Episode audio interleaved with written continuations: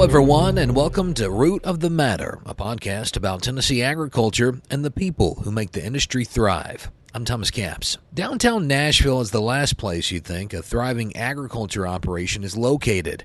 But for the past 40 some years, the Optimara Group has called Nashville home to their horticulture operation. That's where they grow their famous African violets. Recently, owner Reinhold Holtkamp gave a group of young professionals a tour of his facility during the Tennessee Council of Cooperatives Young Leaders Conference. We sat down and talked more with Holtkamp about his business and its unique story from Germany to Nashville.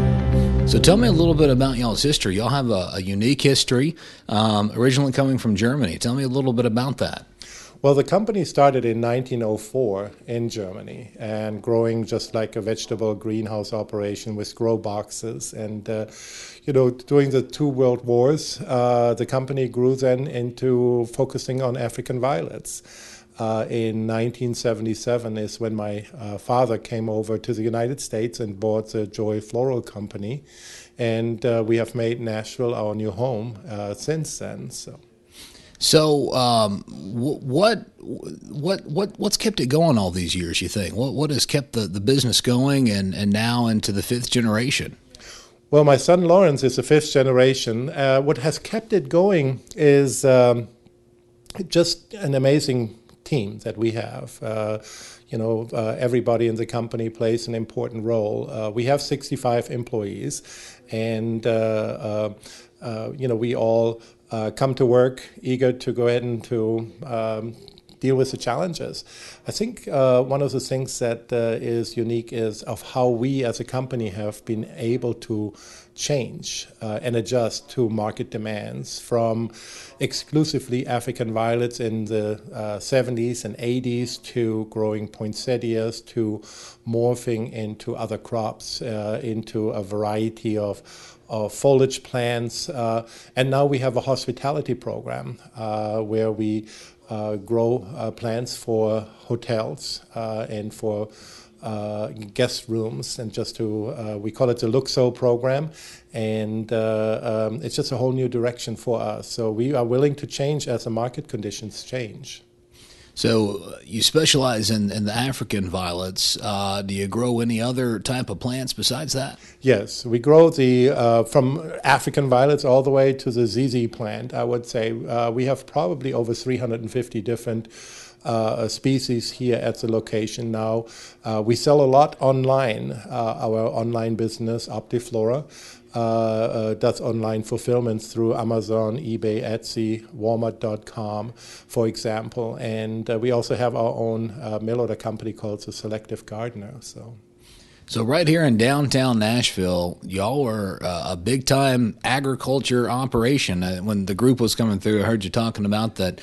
You know, y'all are farmers just like anyone else. You may be doing it in greenhouses, not a lot of open space, but y'all are farmers too. Oh, absolutely. I mean, all we the difference is is we just have different toys to play with, but it is a twenty four seven kind of operation. Uh, you know, when it gets cold, like before the Christmas holidays uh, I prefer to actually stay at the company and sleep over here at the company to tend to the boilers, make sure that everything was fine.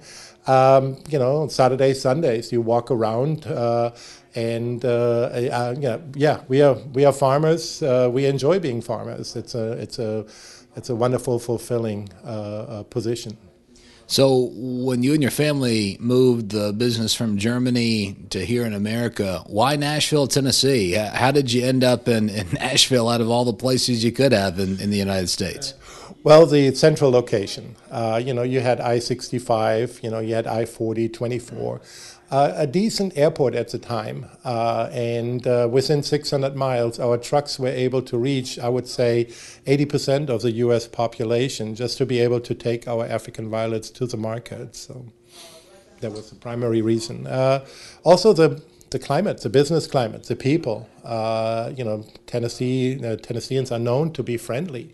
Uh, and, and welcoming, genuinely welcoming. And uh, yes, we, we, you know, this is home.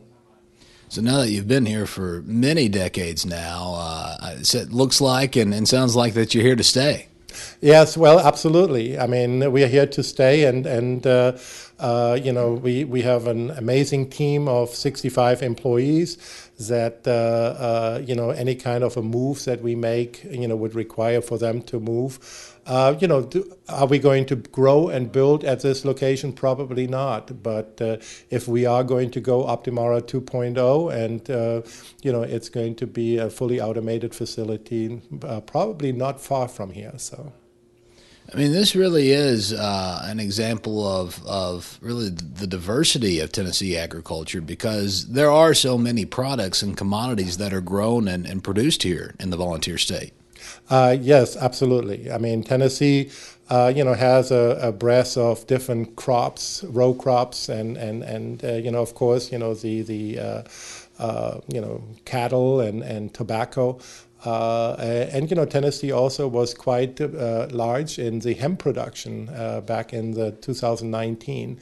Uh, you know, we supplied a lot of the little hemp seedlings, you know, to the to the farmers that wanted to embark on that new crop as well. So. So today you had the group of young people with the Council of Cooperatives here today touring your facility. Uh, what did that mean to you to be able to show your facility and and uh, to, to talk to some of these young people in agriculture?